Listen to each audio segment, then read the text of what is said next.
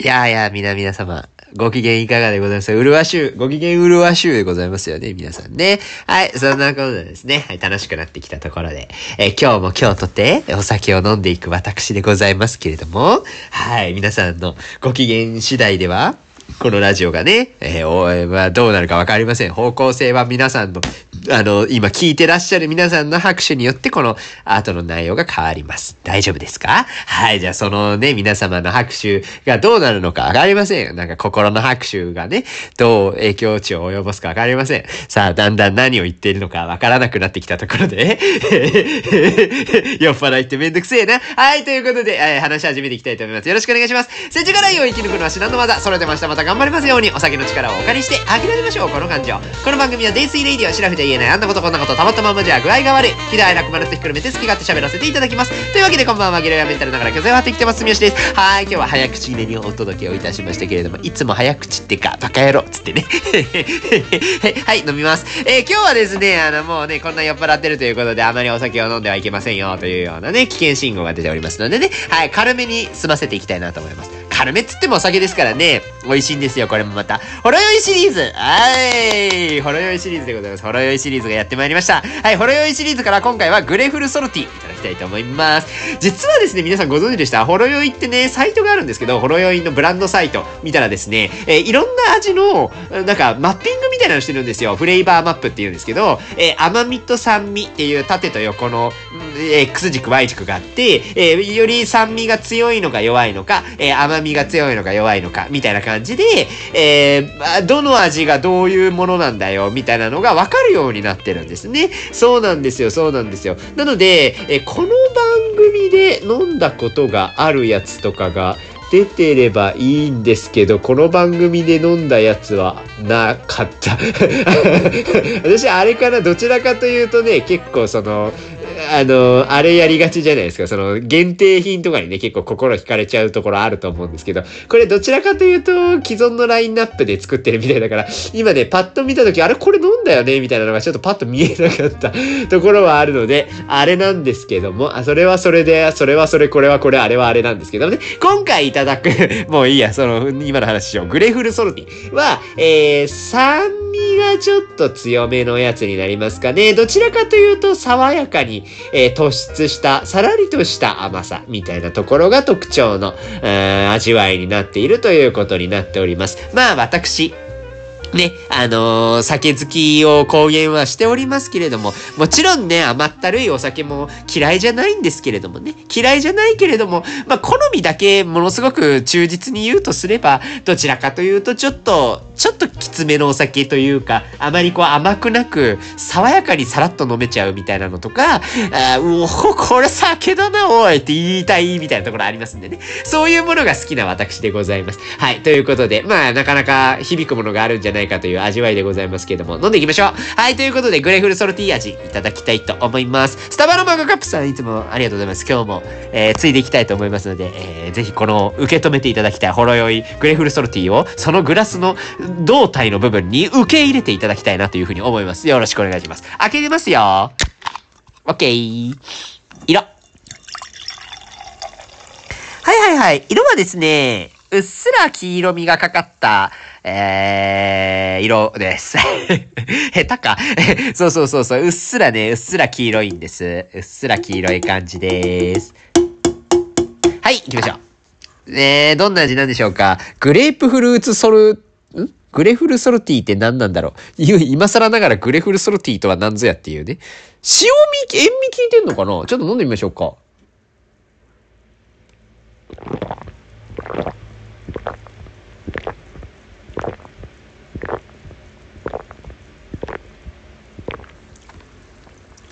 おさっぱり飲めますね。美味しい。美味しい。美味しい。ありがとうございます。まあ、まごうことなく。甘みも、うん、決してないわけじゃないので、わりかし甘いの好きっていう方もすごい楽しめるところはあるんですけど、確かに爽やかな感じがしますね。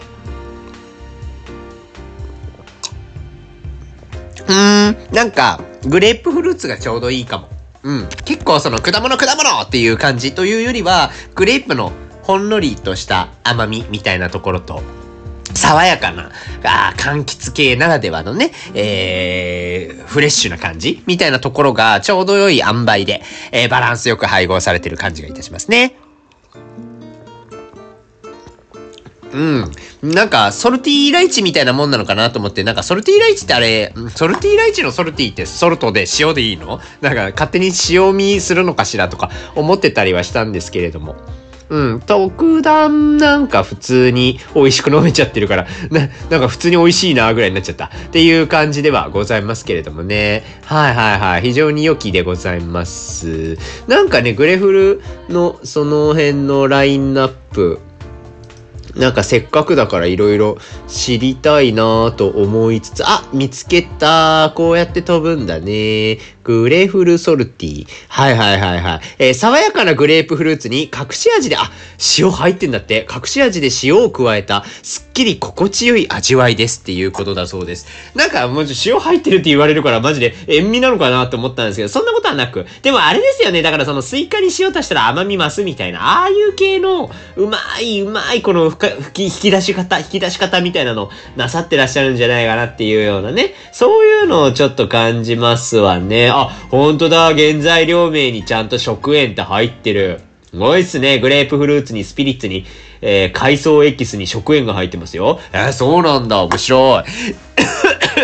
面白いで。ブレ、息吸ったら、つっかえちゃった。うん、うん、っていうところありますけど。まあなんか爽やかなお酒とか、ね、さっぱりしたいみたいな、えー、方。えー、ね、そういう系のお酒好きな方は、グレフルソロティーぜひね、味わっていただければなと思います。3%で罪悪感ないのもいいですね。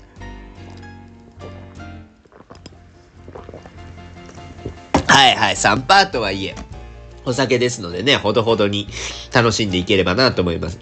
おろよいシリーズマジで全巻行くんじゃない？なんかね、期間限定に割かし終始しちゃうとこありますけど、俺はちゃんといろいろと飲んでいきたいなと思いますのでね、そこは皆様ちょっとお待ちいただければなというふうに思いますよ。誰が待ってるか知らんけどもね。はい、そんなこんなで楽しくなってきたところで行きましょうか。あのー、まあ、前のエピソードとかもね、皆さん知ってらっしゃる方も何人かいらっしゃるかとは思いますよ。全員がね、全員そこをね、ご存知かどうかちょっと分かりかねますけれどもね。あのー、時々ね、あの、アニメ系のネタをやったりするんですよ。まあ、アニメ系っつっても今の流行りのっていうよりは、もう昔から、あの、老舗として、えー、活躍をなさっているアニメ系でね。最近でいくとエピソード113。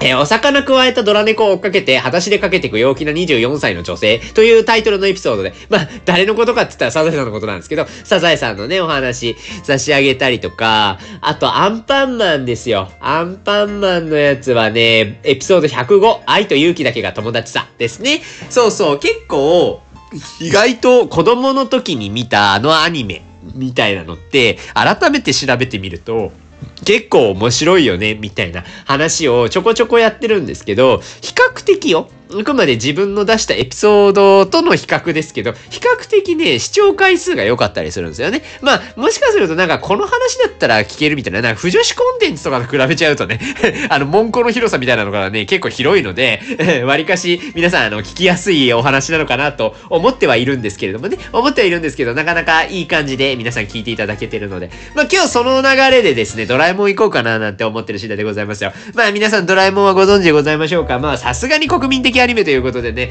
えー、ぜひ皆さんはね、あの知ってらっしゃらない方、もしいらっしゃいましたら、もうこれはもう何でしょうか。ちょっとおこがましいですけど、教養みたいなもんだと思いますのでね、せめてあの、青だるき、青だるきじゃね青猫のね、あの、存在だけはね、皆さんね、知っていただければな、なんて思ってる今日この頃でございますけれども。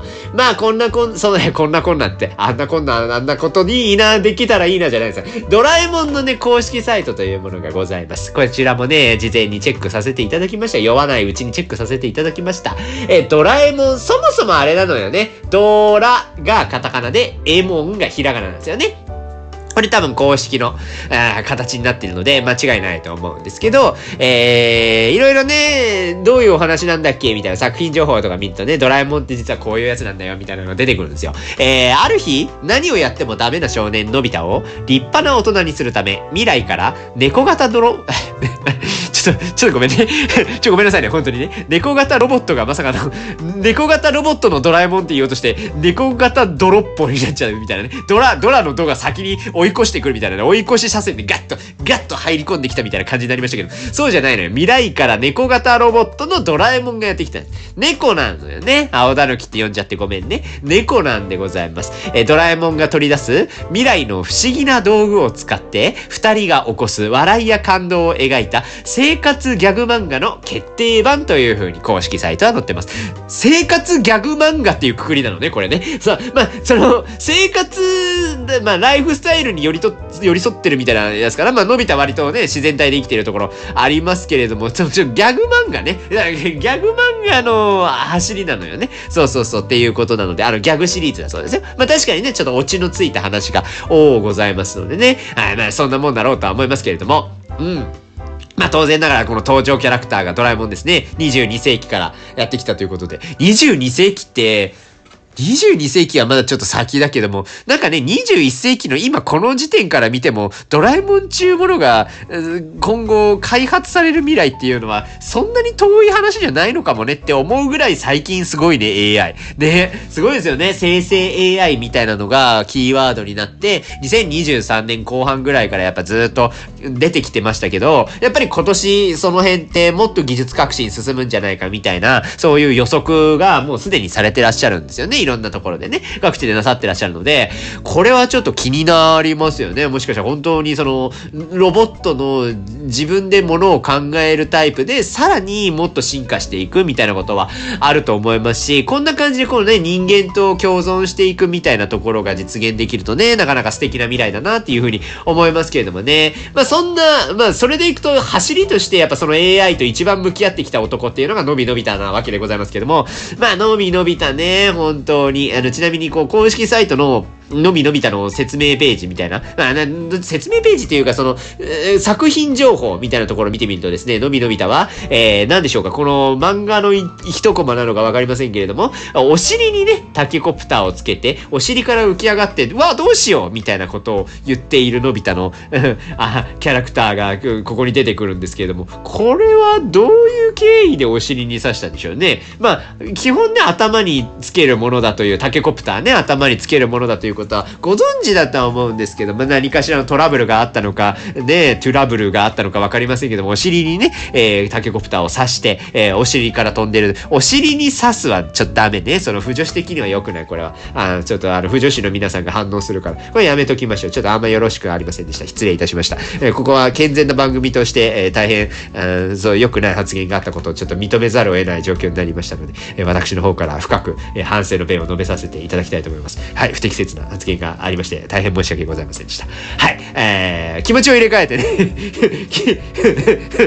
酔っ払ってきてるね。はい。気持ちを入れ替えてね、やっていきたいと思いますよね。何の話をしたんだっけそうそうそう。あの、ドラえもんね。誕生日私1日違いでして、9月3日なんですよ、ドラえもんがね。そう、9月3日で私が9月4日なので、ドラえもんの誕生日の翌日が私の誕生日ということになっております。はい、なかなか親近感感じるというかね、9月生まれわりかしそのロマンチストだけれども、ちょっと現実感もあるみたいなね、そういうシビアな一面も持ってるみたいなことをよく言ったりはしますけどもね、まあドラえもんもわりかしこうロマンに行きつつ、あのび太をこう世話するところとか見る限り、やはりちょっと現実主義みたいなところもね、ちょっと会話見えるということで、あまあやっぱ9月生まれなのかな、みたいなところをね、ちょっと 勝手にね、占い好きとしては感じてしまいますけれどもね。はい、そんなこんなでね、ドラえもん皆さんもご存知だと思いますけれども、本当にね、社会に浸透してるアニメですよね。改めてね、こう冷静に考えていくと。それこそね、だからその、ジャイアン、っていうね、キャラクターいますよ。あの、ゴーダたけしくんでございますけれども、えー、お前のものは俺のもの、俺のものは俺のもの、みたいな名言を残してらっしゃいますが、それがもう社会現象としてジャイアニズムという言葉になって、えー、浸透するぐらい、もう本当アニメ、アニメ漫画の流れから一歩飛び出た存在になってますよね。ジャイアニズムなんてすごいよね、ようよう考えたら。1キャラクターがね、ここまで発揮していくわけですよ。だって言うてその、例えばあの、キテレツ大百科の、えー、同じくジャイアンのポジションにいる豚ゴリラさん。ね豚ゴリラってなんであだ名つけるんだって思いますけど、豚ゴリラリズムみたいなのはないですからね。豚ゴリズムみたいな、うん、聞いたことないですからね。それでいきますと、やっぱジャイアンがジャイアリズムっていうところで、えー、みんながその、お前のものは俺のもの、俺のものは俺のものみたいなことを、えー、そういう感覚みたいなのをジャイアニズムと表現したみたいな、っていうようなのは、やっぱすごい影響力なんだなって、改めて思ったりはいたします。ますけどもね。はい、そんなこんなで。で、なんかこの公式サイトにもね、いろんなキャラクターの説明、それこそさっきの、えー、ドラえもん、のび太、ジャイアンもはじめ、いろんなキャラクターの紹介みたいなところがね、えー、なされているので、そこもね、ぜひちょっと読んでみようと思ってるんですけれどもね、結構ね、サイト面白いですよ。いろんなゲーム、ミニゲームみたいなのもね、サイト上でできるので、まあ、この辺ね、あの、触れずにそのまま行っちゃうところが、私のこのラジオのなんか、急の熱量の差みたいなところがあるんですけれどもね、皆さん見ていただければと思います。結構ね、事前にいろいろ見たんですけど、キャラの紹介ね。わりかしね、あの、ドラえもんに関しては優しいというか、ちょっとあの、前回のサザエさんとかね、あの、キャラクターの乗せ方がちょっと異様というか、そのキャラクターまで乗せるみたいなね、あの、犬の名前、犬の名前マジで出てこんな。何やったかいな、あの、サザエさんの時の。やったらな、あの、金蔵さんとこ、あの、湯水金蔵さんが飼っている、ダルメシアンじゃなかったですかね。あれ、名前なんて言うんだっけ？ちょっと待って、今でも気になってきた。なんかね、たんですよ。ああ、わかったわかった。はいはいはい。えっ、ー、とね、えー、クラフトフラッシュローヤルウェイグッドダルマシアンモンタナっていう名前の犬飼ってるんですけど、金蔵さんがね、えー、もう一回言いましょうか。クラフトフラッシュローヤルウェイグッドダルマシアンモンタナっていう ダルメシアン飼ってるんですけど、なんなんみたいなね。なんて呼んでるみたいな。これでダルちゃんとか呼んでるんだとしたら、ダルメシアンのダル、ダルちゃんとか呼んでたとしたら腹立つわって思いながらね。で、思いましたけれども。なんかドラえもんの公式サイトのキャラクター紹介はわりかし普通というか、まあそんなに際立ったところは、あんまないかなと思ったんですけれども、まあそれでもちょっと気になるトピックみたいなのを上げていくとすれば、まあちょっとゴーダたけし出たんでね、あのゴーダの妹さん、ね、あの将来的には実は、えー、ドラえもんと出会ってなかったらのび太のお嫁さんになってたっていうところは有名なお話ですけどもね、えー、あの子ですよ。あ名前、なんだっけ、あ、そうそう、クリスチーネゴーダさんね。はい、クリスチーネゴーダさんのお話をしているわけですけどもね。はいはい、ご存知でしょうか？ジャイコね、ジャイコはね、あの、ペンネームがあるんですよ。漫画家を目指している女の子ですけども、ジャイコの妹のペンネームはクリスチーネゴーダですね。はい、クリスチーネゴーダっていいですよね。クリスチーネあたりがなんかちょっと、こ、こそばゆい感じがいたしますよね。はい、そうなんですよ。素敵ですよね。でも、ジャイコさ、やっぱすごいなと思うのは、なんか、結局その、描かれ方として、外れくじみたいな描かれ方するじゃないですか。なんか、のび太も、なんか、ドラえもんが来るまでは、のび太と結婚する予定だったジャイコみたいな、えー、表現のされ方して、いやいや、ちょっと待って、ジャイコそんな悪い子じゃないけど、みたいなね。なんでそのなんかダメな子みたいな扱いになってるのみたいな、その、そういうのおかしくないみたいなのはちょっと思ったりはいたしますけどもね。なんかしずちゃんが当たりみたいなね。で、しずちゃんが当たりみたいな。そのしずちゃんは可愛いかもしれませんけれども、可愛い子と結婚すれば幸せかっていうと、それは別の話であって、だから、そういうなんかさ、うん、付き合うっていうものに対してもうちょっとちゃんと、うん、なんか本質的な部分みたいな考え方をもうちょっと持った方がいいかなって全体的に思いますけれどもね、もうこれも作者が悪い。作者が悪いとか、ね、敵を作りすぎる。敵を作りすぎますけどもね、ジャイ子いい子ですよ。本当にね、いい子なんでございますのでね。はい、クリスチーネ・ゴーダさんは、えー、デイスイレディオは応援していきましょうか。えー、デイスイレディオはクリスチーネ・ゴーダを応援します。はい、ということでね。はい、そんな今度で、まあ、キャラクターとしてはね、とても魅力的なキャラクターの一人だと思うんですけど、やっぱりね、デイスイレディオで取り上げるとしたら、出来すぎくんかな出来すぎくんはちょっと気になりますよね。この子は、この子面白いよね。出来すぎくん、あの、サイト見ました。え、のび太のクラスメイトで恋のライバル？みたいなね。そのなんか、しずちゃんと仲いいみたいなね、イメージもあったりするので、出来すぎくんってそういうポジション、ライバルポジションみたいに置かれることがあるんですって。っていうところなんですけど、これね、これね、私ちょっと知らなかったんですけど、出来すぎくんって、出来すぎって表記されるんですよ。で、あの、出来すぎくんのフルネームね。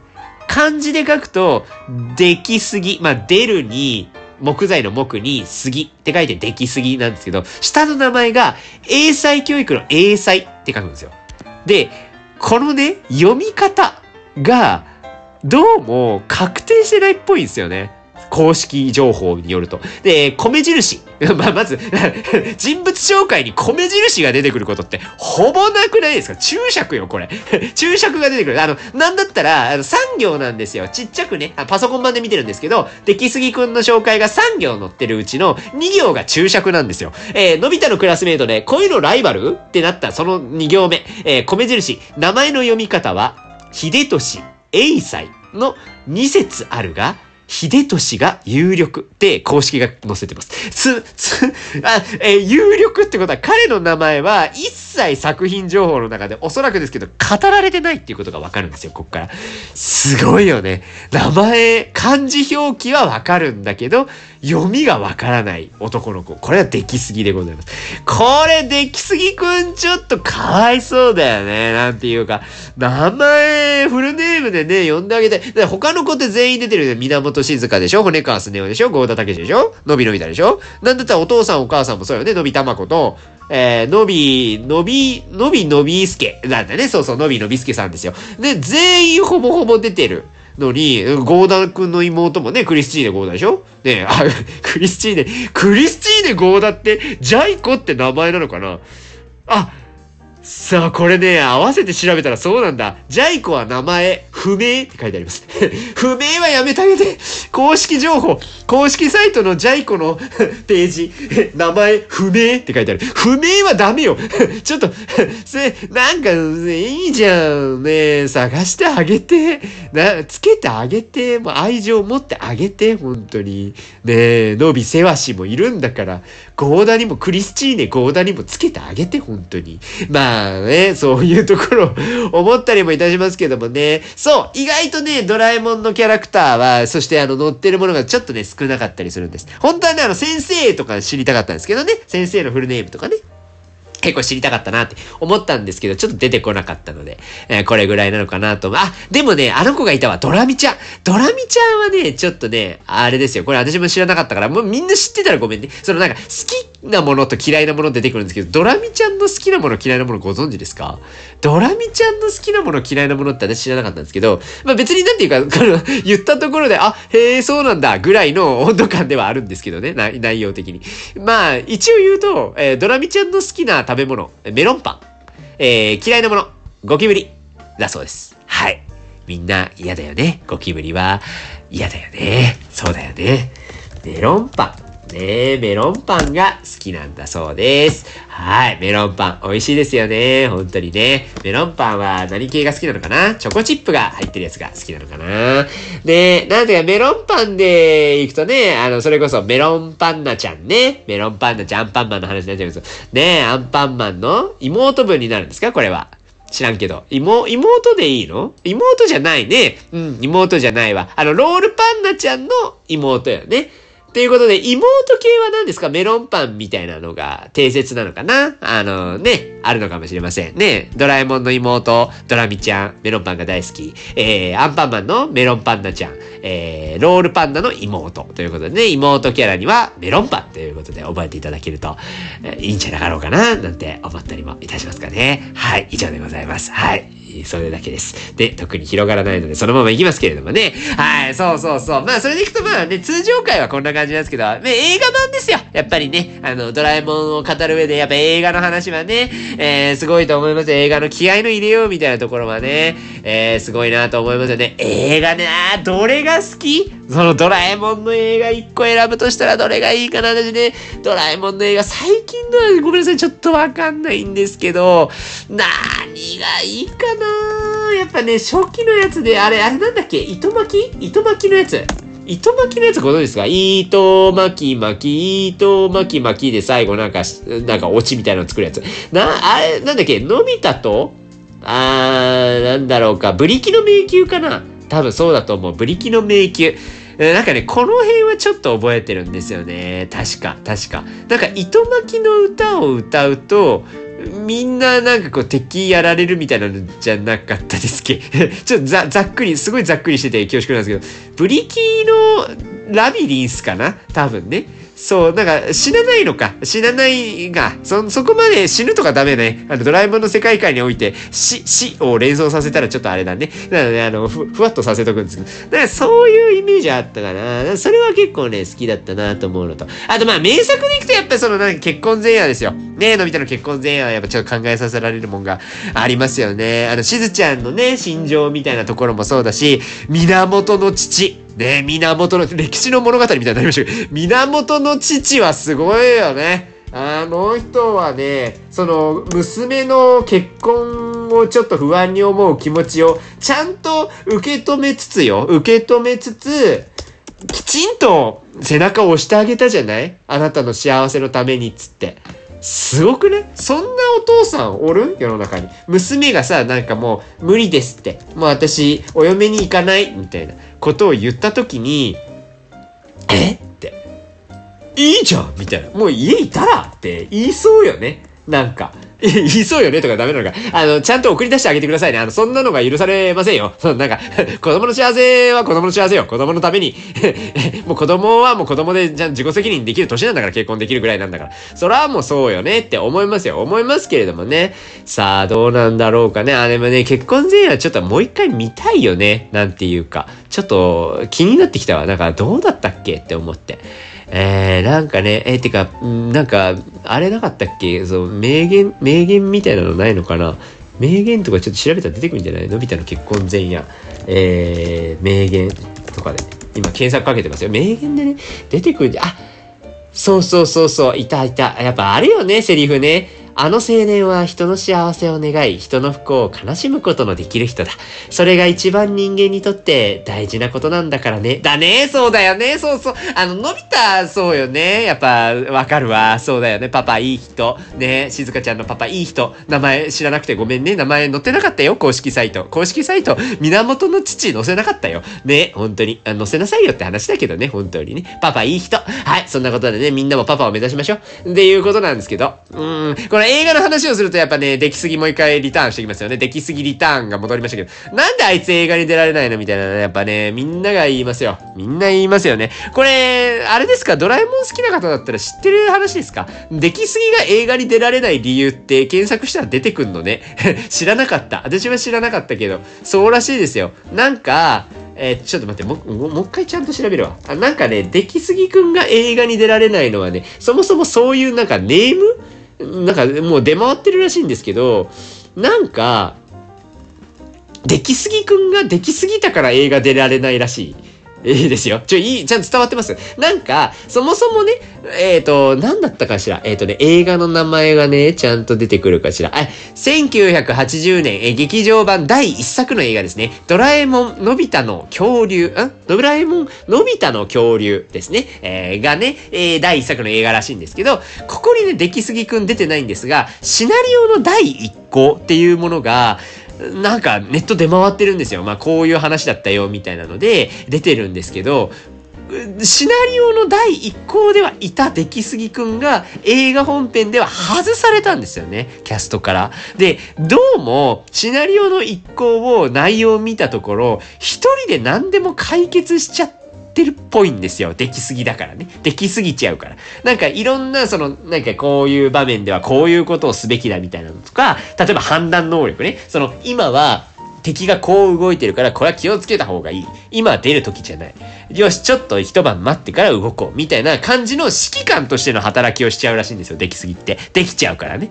こうした結果、お、多分だけど物語があんまり面白くな、なかったっていうような話になり、実際の映画ではカットされたというようなね、話がよく出回っている。まあこれがね、どこまで本当なのかっていうところはわからないですけど、もうこれなんかすごい出てくるんですよね、ネットで検索するとね。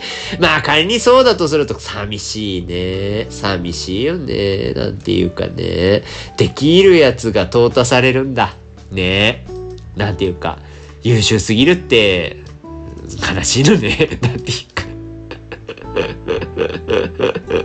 なんかね、社会って難しいですよね。だって優秀な人求めるじゃない？なんかそう仕事しててもさ、なんか優秀な人、優秀な人材を取りたい会社なんて山のようにいますよ。ね、よくその、なんか採用の現場とか、まあ一応ね、私も前職で、そのハーブ健康本舗っていう通販の会社に勤めてた前職の仕事今でも持ってるんですけど、一応採用のブログというものを書いておりますよ。で、やっぱりもうそら当然ね、いい人が欲しいみたいな。まあ、どちらかというとあのブログ上は、私はちゃんとそのマッチングする人、そのなんか会社の価値観に合う人っていうところをターゲットにしているので、その能力値みたいなところあんまり通ってないし、そこは多分会社とも一致してるところあると思うんですけど、でもやっぱり、いろんな会社のいろんな採用基準とか聞くとか調べたりすると、そら、いい人が欲しいわけですよ。ある程度能力値のある優れたやつが欲しいって言うんですけど、優れたやつって、えー、こんな感じで映画から外されたりするわけじゃないですか。なんだろうね。優れたやつを求めてると言いながらも、そ、そこじゃねえんだよな、みたいな。ね。なんかそういう微妙なところで、こう、仲間外れしちゃうみたいなところがね。なんていうか人間の悲しいさがが現れてる話でございますよね。映画に出られないでいくと、ドラえもんズ見なくなりましたね、本当にね。どうも調べてみると2005年が最後らしいですね。あれね、確か合ってるかなそんぐらいだったような気がする。ザ・ドラえもんズ20代知らないらしいですね。そんなことありますか？にドドラえもんズ、まあ、まあ、このね、このラジオそもそも20代どころか30、40がメインターゲット層というかみんな知ってるっていう話。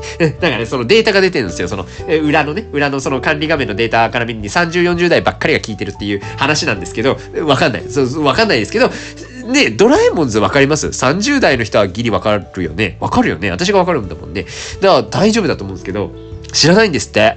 知ってますか？ドラえもんズってその世界各国のドラえもんみたいなやつ。なのドラえもんの同級生なんですよね。多分ね、学校時代の同級生の子たちで、アメリカだったり、中国だったり、えー、ブラジルだったりみたいな世界各国で活躍するドラえもんたちがいるっていうようなドラえもんズってのがあるんですけど、これがね、映画ぱったり出なくなったんですよ。私覚えてるのは、その、おかしなおかしなおかしななはめっちゃ覚えてる。お菓子の、えー、お菓子作る会かな？おお菓子作る会ってのもおかしいですけどね。なんかその、うんちょっとなんかお菓子を作って、そのなんか、えー、なんか、な、ちょっと待って、一回ちゃんと調べる。ちょっとうろ覚えもうろ覚えすぎて、なんかね、なんか知らんけどお菓子作るんですよ。なんか知らんけどお菓子めっちゃ作って、お菓子作ってなんかこの子供を元気にさせるか、そのなんか、すごい閉じこもってる子をすごいオープンにするみたいなのをやろうとした時に、あ、違う、なんかな、えー、っとね、うわ、わかんねえ。ちょっと一回ちゃんと見るわ。えー、なんかそんな話じゃなかったっけ？えー、っとね、あ、か、なんか、冷え切った夫婦仲をどうにかするみたいな話だったんかな。うわ、忘れた。なんか、おかしな、おかしな、おかしななは知ってるんだけどな。99年らしいですよ。99年って私何歳？小4か小5か。そんぐらいだったと思うんですけどね。あー、ラスジで、なんだっけ。えっ、ー、とね、世界一のお菓子工場であるお菓子七王国のお菓子七祭り。に、出場するロボット学校時代の友人、ジェドーラから、あ、ジェドーラっていうのは7、あの、ドラえもんズじゃないよね。この映画独自のキャラクターとしてジェドーラっていうのが出るんですけど、えー、ジェドーラからお菓子の材料集め、そうそうそう、お菓子の材料集めてくれって言われたんですよ。ただ、なんか妨害されるんですよね。なかなかこう、全然いけなくって、えー、唯一行けたのが中国のワンドラと、えー、スペインのエルマタドーラね。でも、なんか喧嘩しちゃうんですよ。なんかいろいろあって。喧嘩しちゃって、えー、確か、あ、わかったわかった。はい、おかしなな王国のね、王女にハニー姫っていうのがいるんですけど、この人がね、両親の喧嘩がすごくて、笑わなくなっちゃったんですって。で、まあ、両親は両親でちょっとよく分かってなくって、なんでこの子は笑わないのみたいなね、この子を喜ばせるお菓子を作ってほしいみたいなので、世界中の、まあ、パティシエ的な人たちに、こう、声をかけてる中で、このジェドーラっていう子が、あ僕も頑張りますみたいな感じで出て、ただそのなんかご自身で多分材料を収集する能力値に欠けてらっしゃったと思うんですよね。なので、ドラえもんズ、昔のそのロボット学校時代の友人たちに、あの、最高のお菓子を作りたいから、いろんなお菓子を世界各国から持ってきて、みたいな、材料持ってきて、みたいなことを言って、持ってこれたのがワンドラの、えー、確かサトウキビみたいなやつと、エルマタドーラはミルクじゃなかったかな。多分最高級のミルクみたいなのを持ってきたんじゃなかったかな。で、結果なんかね、いい感じになんかこのお菓子できて、いい感じにすごい夫婦仲が温かくなって、いい感じに幸せハッピーエンドみたいな映画だったと思うんですけど、最後はちょっとちょっと怒涛の、怒涛の雑さを見せちゃいましたけどね。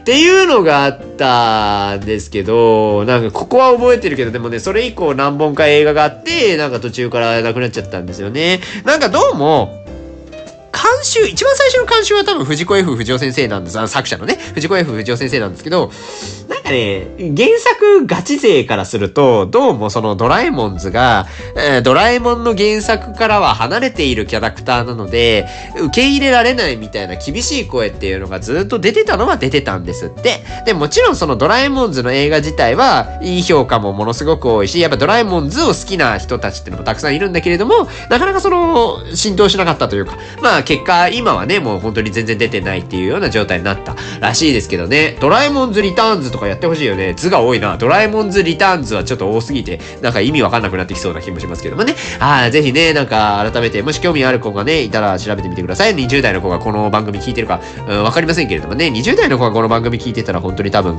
すごい不女子か、すごい物好きかのどっちかだと思うのでね、まあそれはあの、なんか、わかんない。はいはい。頑張れって思います。はいはい。えー、そうなんですよね。なんか、その、あと、まあね、こんな感じでいろいろ面白い話もあるんですけど、私の個人的な話だけ最後知っとこうと思うんですけど、ドラえもんとの付き合いみたいなのね。もちろんドラえもんずっと見てた時代もあったんですけど、めちゃくちゃ一個だけすげえ覚えているアニメの話でいくと、人型スタンププインクと用紙の、なんか、あれが出た回があるんですよ。秘密道具として。人型スタンプインクと用紙は、あれなんです。あの、なんか人に、墨をビャって、インクか、インクバッて、それこそ当時はなかったけどスプラトゥーンみたいな感じでこうバッてインクをぶっかけて、紙でギューってしたら人型が取れる、人間の魚拓みたいなのが取れるみたいなので、えー、その道具を使うと、例えばだから有名人にこうインクバーってかけて、えー、用紙でくるむと、その人型が取れるみたいなね。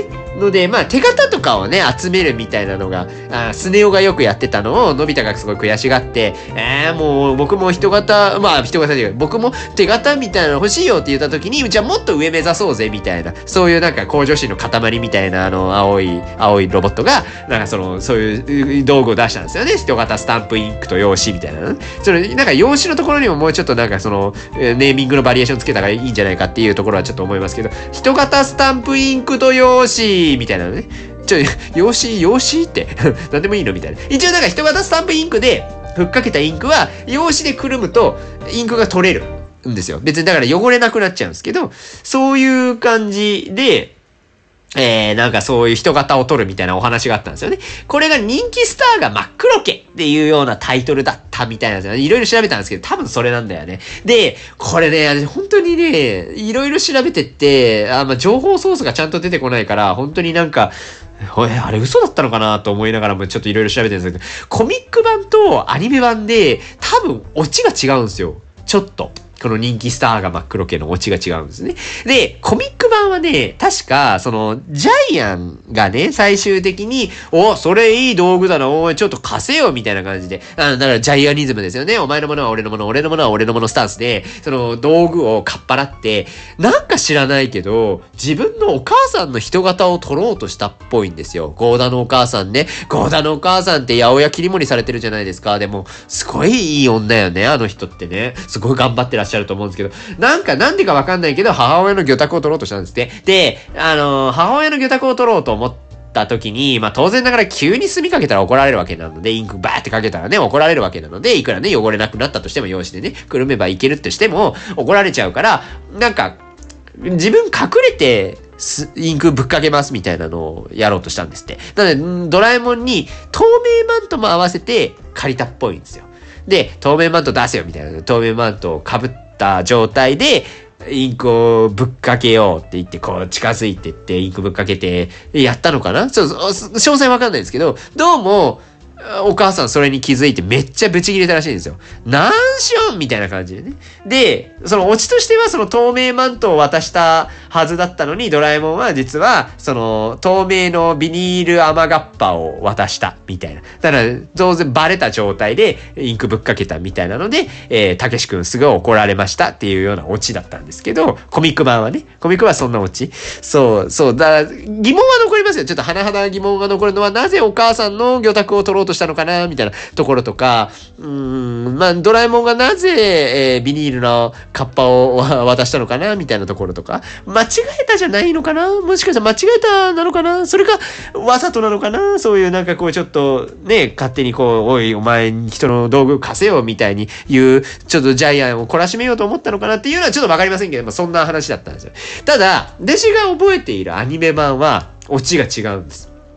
で、一個だけ、そのネットでいろいろ調べてて、あ、アメブロ、アメブロって久々に言ったわ、アメーバブログね、の記事の中で一つ見つけたんですけど、これこれって思って、この結論って思って。なんかね、最終的にジャイアントスネ夫が、その人型スタンプインクと用紙を、まあ、かっぱらうところまでは一緒なんですけど、そのままね、プロレスジムに行くんですよ。で、当時活躍されてた大仁田敦選手がここで出てくるんですけど、アニメ版ではね。大仁田敦選手ですね、俺たちファンなんですって言ってジャイアンが行くんです。練習してる大仁田のところに。で、えー、追い出されようと送電されるわけで、練習中でね、なんかインクの機械を持ったやつが出てきて、で、なんかめちゃくちゃこう、なんとかこうお願いしようとして、もみくちゃになろうとした時に、確か人型スタンプインクの機械がぶっ壊れたかなんかで、え自分たちが墨被るみたいなオチなんですよ。ジャイアンとスネ夫が墨バーって被って、最終的にこうなんか洋酒もうまいことこうなんかバーってなって、えー、取れた魚拓が、えー、ジャイアンとスネ夫の魚拓だった。みたいなオチだったはずなんですよね。そうそう、その映像だけはね、めっちゃ覚えてて、なんかもうきょとんとした大仁田敦がなんか妙に残ってて そりゃそうよね。なんか謎のやつ出てきて、なんか謎のガキが突然なんかファンだからインクをぶっかけさせろみたいな、ちょっと 強烈なこと言いよんぞみたいなね。いくらプロレスラーだからといって、怖いもんは怖いですよね。で、まあ、結果なんかよくわからんけど自分たちがインクまみれになり、容姿にくるんだらなんかそいつつらの型みたいなのができて、なんか、えもうコリゴリだみたいなことを言ってて、コリゴリだ？いやいや、ちょ、どういうこと？俺、俺ら置いてけぼりなんだけど、みたいな感じの 感じしているプロレスラーたちの図、みたいなのが私の中ではずっと残ってるので、これはなかなかね、面白いなと思いながらもコミック版で全然出てこないから、同じようなオチが、え、大仁田淳が出てたのって私がなんか勘違いしてるだけみたいなのを思ってたんですけど、どうもちゃんと、まあ、その一人のね、ソースしか、情報ソースしかないですけど、多分そうだったんですよね。わかんない。あこれもうほんと謎なんですよ。もしご存知の方いたらむしろ教えてほしいんですけど、もしかしたらそのなんかアニメ版で、えー、そういう、まあ当時流行っていたプロレスの、えー、コンテンツとのコラボ企画じゃないですけどね、そういうアニメのオチにしました、みたいな話かもしれませんし、アニオリの可能性もありますからね、これでいくとね。だからその道具は道具としてそうだし、まあまあ、話の流れも途中までは割かし近しいところがあるので、まあコミック版なぞらえてはいるとは思うんですけど、まあ最後アニオリという形で、ちょっとオチはちょっと独自に作りましたみたいな話かもしれないですけどね。これがね、私はずっと残ってるかな。妙にね、妙に覚えてるんですよね。っていうみたいなドラえもんのお話でございました。まあ、あともう一個言うとすれば、ね、曲よね。曲いいよね。ドラえもんの曲ね。その、まあ、どれが好きって言ったら、まあ、いろいろありますが、あんなこといいな、できたらいいなももちろんね、有名なあれですけど、私どちらかというと、あったまてっかってーかかな。これは知らない人もいるんですかね一応、一応聞く？あったまてっかてか、さえてピッカピーカ、それがどうした？僕ドラえもん、みたいな歌があるんですよ。これなんか途中からね、奇妙、来てるつまか不思議、奇想天外、死者五流、手前迅速、落書き文よみたいなね。もうすごい、すごい四字熟語並べ立てる歌詞なんですけど、ドラえもん、ドラえもん、ほんわかパッパ、ほんわかパッパ、ドラえもん、みたいなやつね。これはね、なかなかいいテンポ感で、私結構好きだったりするんですけど、これなんか改めて歌詞調べたら、結構ね、その、一番はいいんですよ。頭テカテカ、冴えてピカピカ、それがどうした僕ドラえもんっていう歌詞ね。ここは全然なんかまあ、わかる。テカテカ、あ、冴えてピカピカっつって頭が冴えてピカピカみたいな、その、ね、すごい発想力がいいよね、みたいなので、ちょっといい感じに、ね、褒めたたえてるところあると思うんですけど、2番がね、ちょっとやばいんですよ。2番、3番かな？が、もうドラえもんのことをちょっとディスってきてるんですよね。一応2番の歌詞が、短足もったもった音はどっかどうかそれがどうした僕ドラえもんなんですよ。ちょ、ちょっと、ちょっとと待ってねっていうね。言われたのかな多分。短足でもたもたしてんなお前みたいなのとか、お前音どかどか立てて歩くんじゃねえよみたいなこと多分言われたと思うんですよね。なので、短足もたもた音はどかどかそれがどうした僕ドラえもんだぞみたいなことね、言ったんだと思うんですけど、ちょっと、ちょっとね、その短足っていうのちょっとだいぶヘビーになってくるからあんまり良くないんじゃないかなって思っちゃったりはしますけれどもね。それが3番になるとどうなるかというと、ね、姿ブックブック、お腹丸々、それがどうした？僕ドラえもん、なるんですよね。ちょっと、ちょ、ちょっと待ってもらっていいですか？姿ブク、あ、ブクブクよりこれ多分、姿ブクブク。お腹丸々、デブっていうこと言うでしょね。お前姿ブクブクしやがって、お前お腹もまん丸で、な、なんだお前は、痩せろ？みたいなね。痩せないよ、ロボットなんだから。